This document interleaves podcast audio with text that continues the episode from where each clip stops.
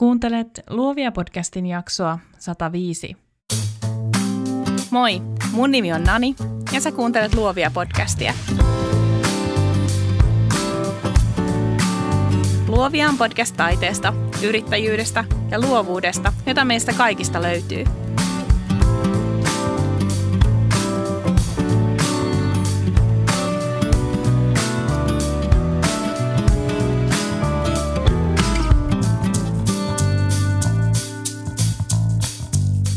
Tämän jakson sinulle tarjoaa Luovia podcastin verkkokauppa.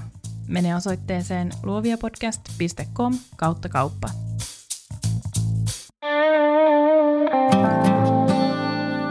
Tässä jaksossa puhutaan siitä, miksi kulurakenteen avaaminen potentiaalisille asiakkaille on hullun hommaa. Mä kerron mun omista oivalluksistani ja pohdin, kuinka me voitaisiin keskittyä viestimään työstämme sen ansaitsemalla tavalla. Ja kuinka me voitais ansaita enemmän, eikä pelkästään euroja, vaan ihanneasiakkaita, hyviä kokemuksia ja tunteita. Tässä jaksossa mietitään myös sitä, millainen hintalappu on kauneudella. Mä pyysin myös kysymyksiä Instagramissa ja niitä käsittelen jakson lopuksi. Mikäli et vielä seuraa meitä ig kannattaa se tehdä nyt. Ota siis seurantaan at luovia podcast. Nyt jaksoon.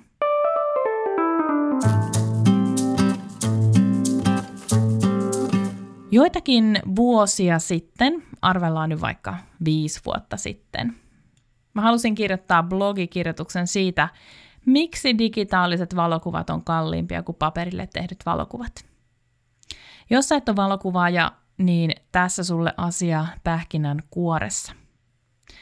Kun valokuvaaja myy digitaalisen kuvan, eli digikuvan, hän käytännössä menettää mahdollisuuden lisämyyntiin. Digikuva nimittäin mahdollistaa sen, että asiakas voi ihan itse tulostaa kuvia tai teettää niistä tauluja. Ei sillä, että se olisi sama asia kuin, että niitä tilaisi kuvaajan kautta, mutta niin hän voi kuitenkin tehdä.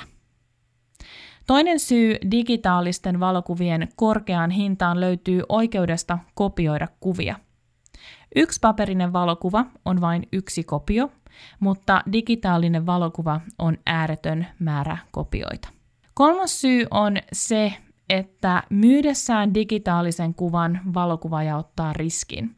Hän ottaa riskin siitä, että kuvaa saatetaan muokata, sitä saatetaan levittää tai se saattaa joutua väärin käsiin. Lain mukaan valokuvaaja ei siis oikeastaan myy kuviaan, vaan hän myy erilaisia oikeuksia kuviinsa. Omistajuus säilyy valokuvaajalla, ellei toisin sovita. Tämä oli siis aihe, josta mä halusin kirjoittaa mun valokuvausblogiin. Mä olin hahmotellut sen jutun, mä olin keksinyt pari kuolematonta lausetta, mä olin käyttänyt mun aikaani, nähnyt vaivaa sen jutun eteen. Sitten mä hoksasin. Kukaan mun ihanneasiakkaista ei ole koskaan tuskaillut digitaalisten kuvien hintaa. Kukaan heistä ei ole koskaan kyseenalaistanut tai kritisoinut sitä. Tai jos tällaisia soraääniä onkin ollut, niin ei ne ole koskaan päätynyt mun korviin. Tämä ei tietenkään missään nimessä tarkoita sitä, etteikö kukaan olisi koskaan kritisoinut mulle mun hintojani. Mutta tällöin on ollut peiliin katsomisen paikka. Onko mä viehättänyt jostain syystä asiakkaita, tai siis potentiaalisia asiakkaita, jotka ei ole mun kohderyhmää.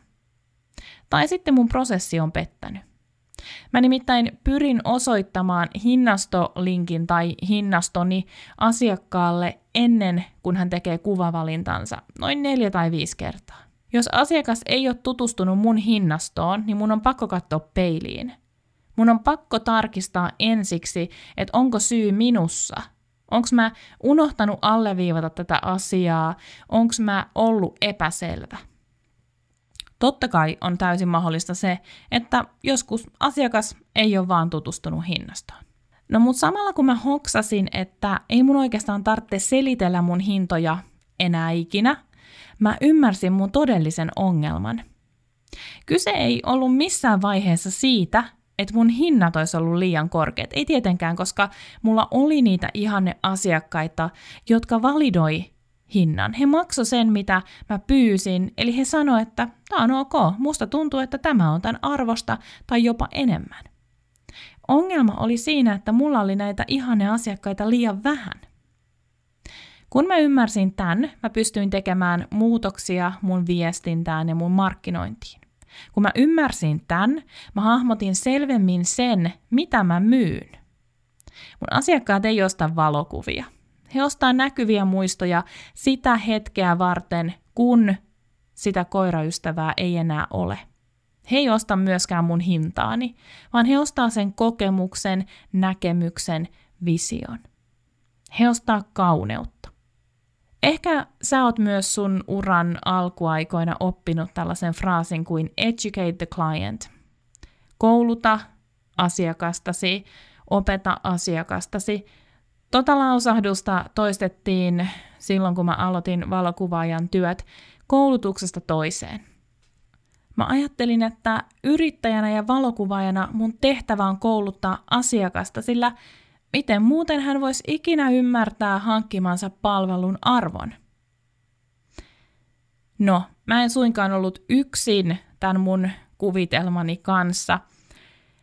Kerran eräs amerikkalainen valokuvaaja kertoi kuinka hän oli toiminut ja kuinka hän sitten havahtui tavallaan tämän ajatuksen hulluuteen esiteltyään asiakkaalleen kahta erilaista valokuvapaperia.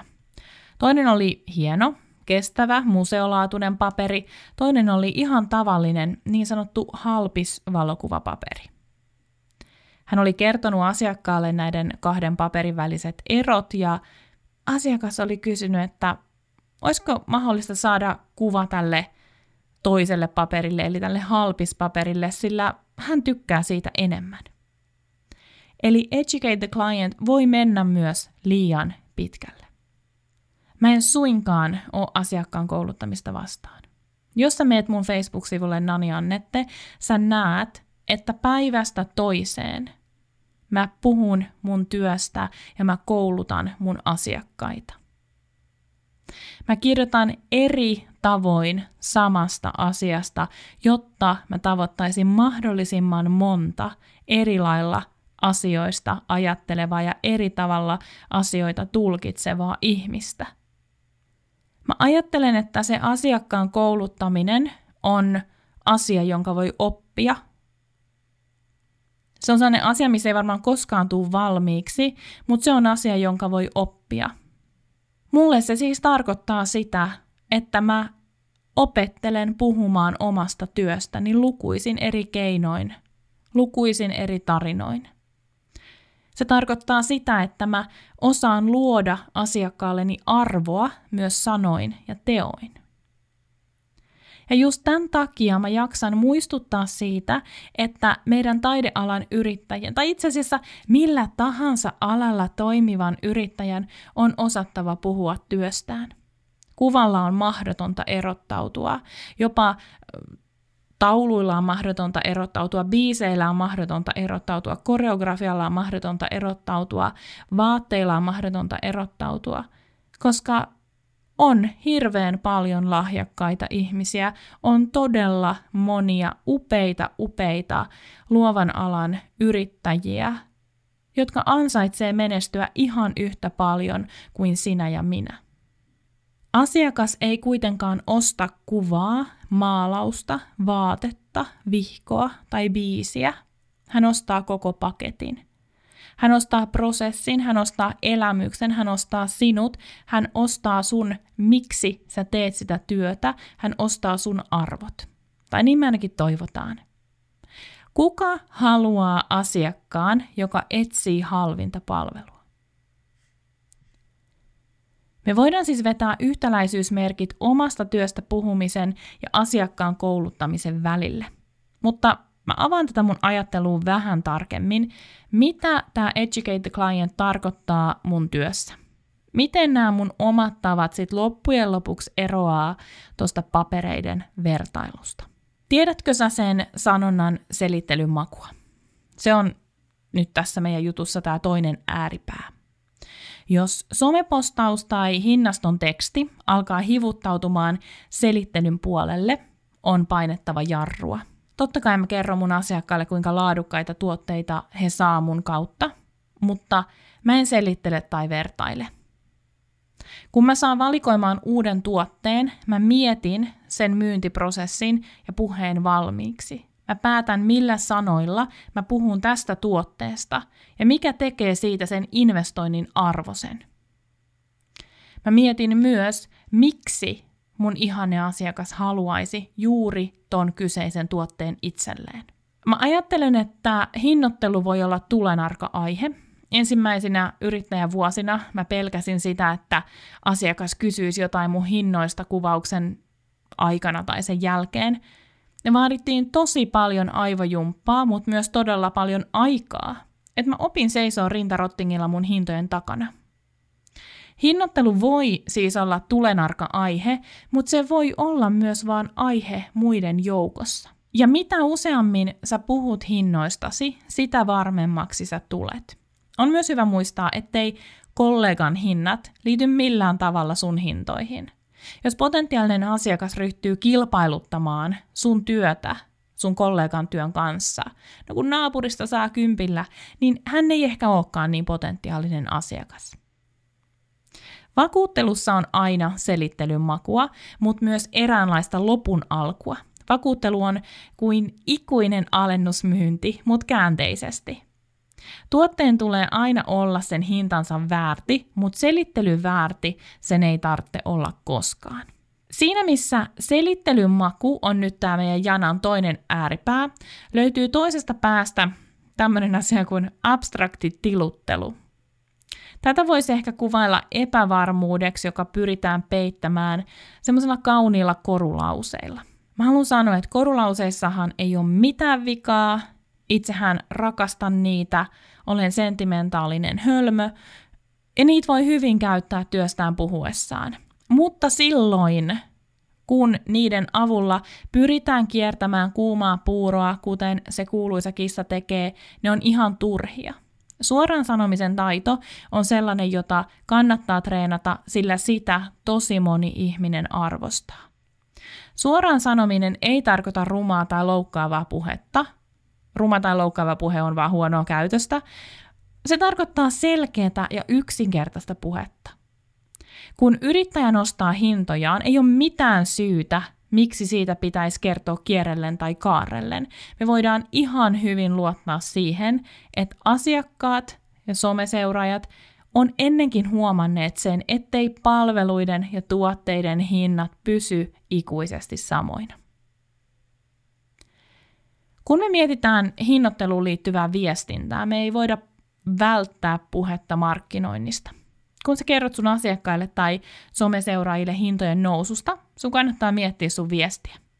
Mulla viesti voisi olla vaikka tämä.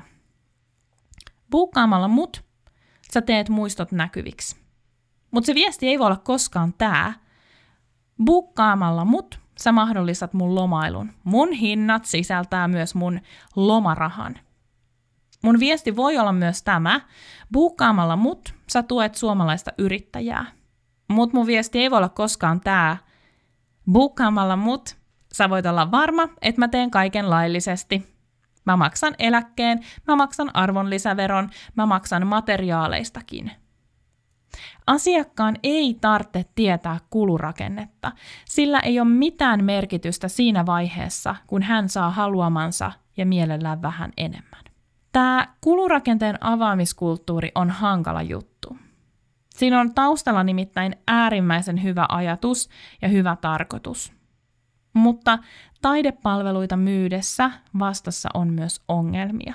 Asiakkaan kouluttaminen, valistustyö, oman alan hyvinvointi on super, super tärkeää. Se on ihan äärimmäisen hienoa, että me puhutaan siitä, että me tiedetään, mikä meidän kulurakenne on. Kulurakenteen avaaminen toimii erinomaisesti silloin, kun pyritään havainnollistamaan aloittelevalle yrittäjälle, mitä kaikkea hänen tulee ottaa huomioon hinnoitellessaan työnsä. No sehän toimii myös silloin, kun sulla ei ole vielä yhtään kokemusta, näkemystä tai omaa taiteellista silmää, tai kun sä et ole käyttänyt yhtään aikaa oppiaksesi asioita X ja Y, tai investoinut lainkaan euroja työvälineisiin, tai silloin kun sä et halua kerryttää sun loma- tai puskurikassaa. Saatko jo kiinni ajatuksesta? Eli ei se toimi. Asiakas, jonka mielestä sun hinnat on liian korkeat, ei ole sun asiakas. Hän ei ole se ihminen, joka maksaa mielellään siitä, mitä hän voi saada elämyksestä, kokemuksesta, prosessista. Asiakas, joka nipottaa hinnoista, on ehkä jonkun toisen asiakas, sillä kaikille löytyy oma ammattilainen. Oikeastihan kulurakenteen avaamisessa piilee tällainen aika iso ongelma, nimittäin ilmahinnoissa. Ja mä tiedän, että on vähän rumasti sanottu nyt, mutta kokemushan ei ole koskaan ilmaa, prosessi ei ole koskaan ilmaa, elämys ei ole koskaan ilmaa, korvaustyöstä, reilu korvaustyöstä ei ole ilmaa. Mutta jos mä selitän, avaan, väännän, käännän, yritän kertoa juurta jaksain eläkemaksuista ja kalustonhuolloista ja uusista siveltimistä ja kitaran kielistä, niin silloin kulujen jälkeen käteen jäävä erotus on ilmaa.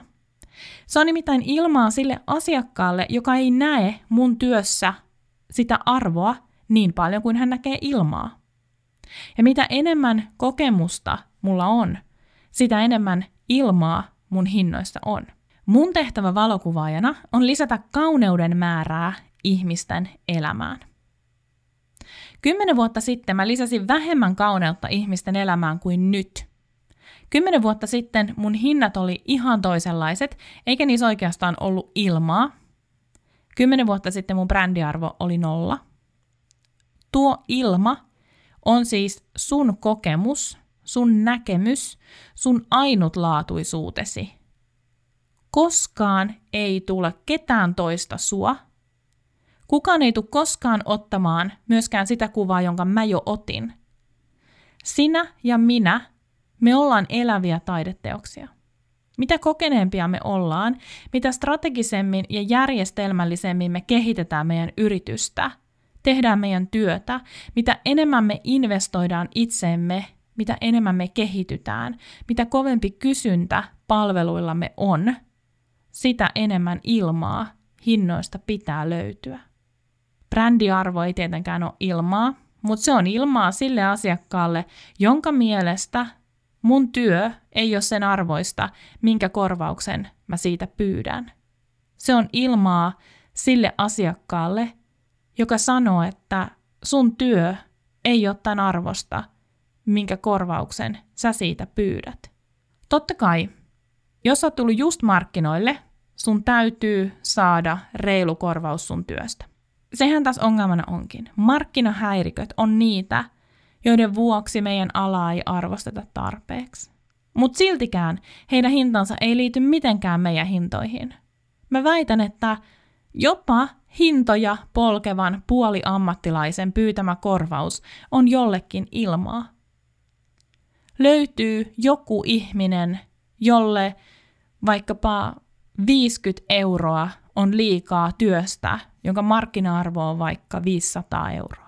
Kulurakenteen avaaminen toimii ihan hyvin tietotyössä tai asiantuntijatehtävissä, joissa se työ vaan tehdään ja that's it. Ja mä luulen, että se on ehkä sen takia vähän valunut meidänkin työhön.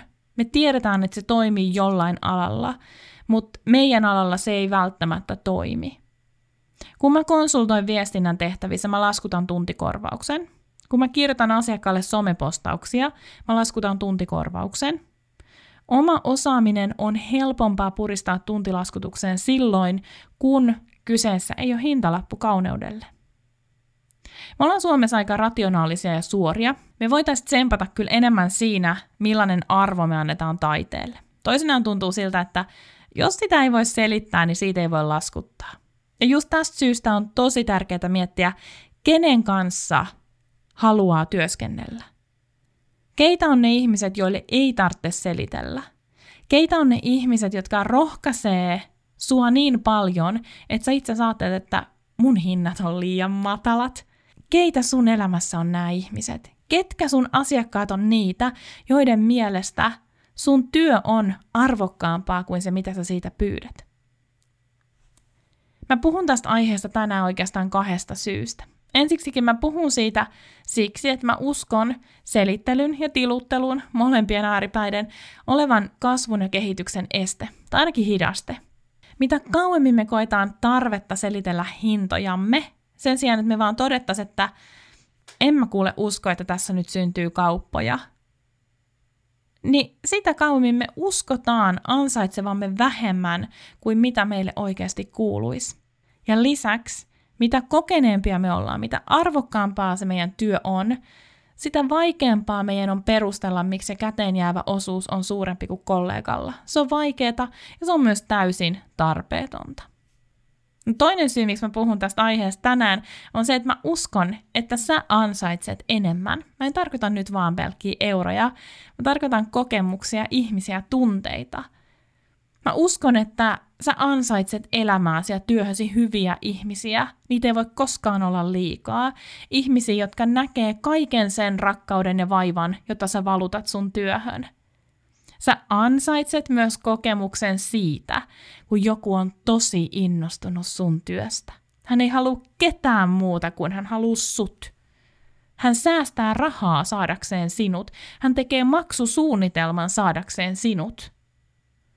Sä ansaitset myös ne tunteet, jotka tunnetaan sillä hetkellä, kun sä myyt sen sun kalleimman tuotteen ilman, että sun asiakkaan ilmekään värähtää. Se on muuten hassu tunne. Siinä miettii moneen kertaan sitä, että miksi mä kuvittelinkaan, että tämä hinta on liian korkea.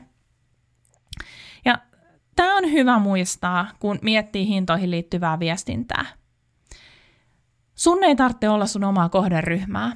Sulla ei tarvitse olla varaa sun omiin palveluihin.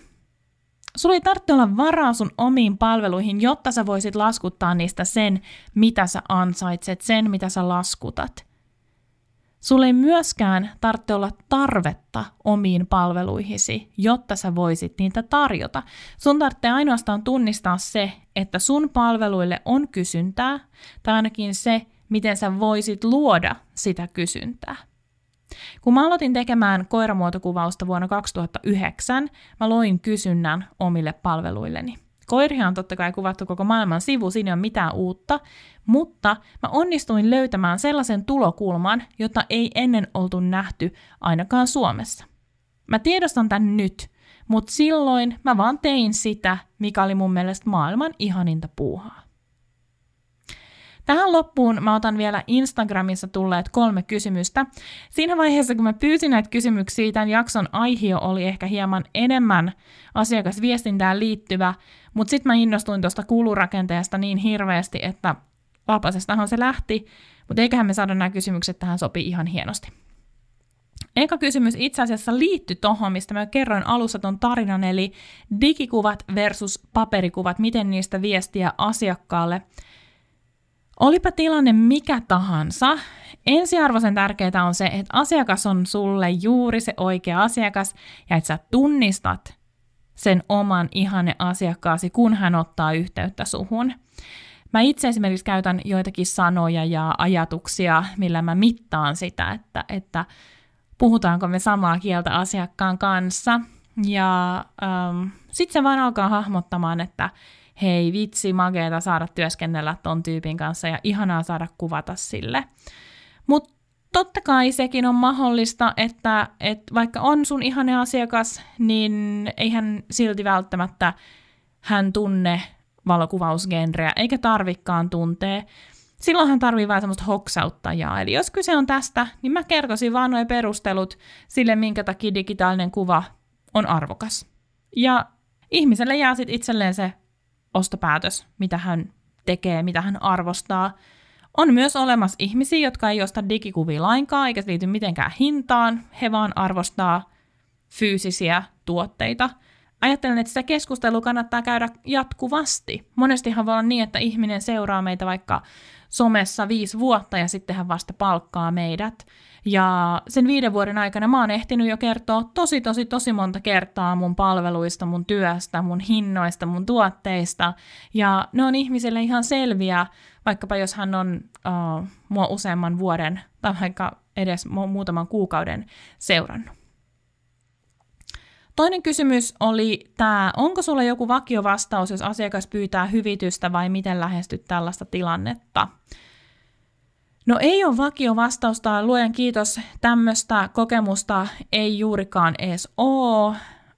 Tietysti vakiovastaukseksi voi kutsua hyvää asiakaspalvelua ja siihen totta kai aina pyrin.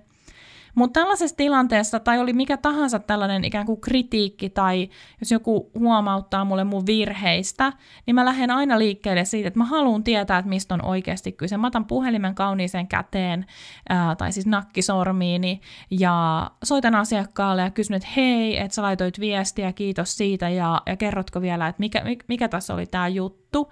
Tällä mä ajattelen, että on aina ihan super tärkeää pitää oma suu kiinni, ja tässä vaiheessa erityisesti kaikki selittely pois ja vaan faktat pöytään, mistä on kyse, ja mä itse haluan olla aina mahdollisimman ratkaisukeskeinen. Ja mä kysyn asiakkaat suoraan, että mikä on se juttu, mitä mä voin tehdä, että mä voin korvata tämän jutun sulle. ja ja sitten me keskustellaan.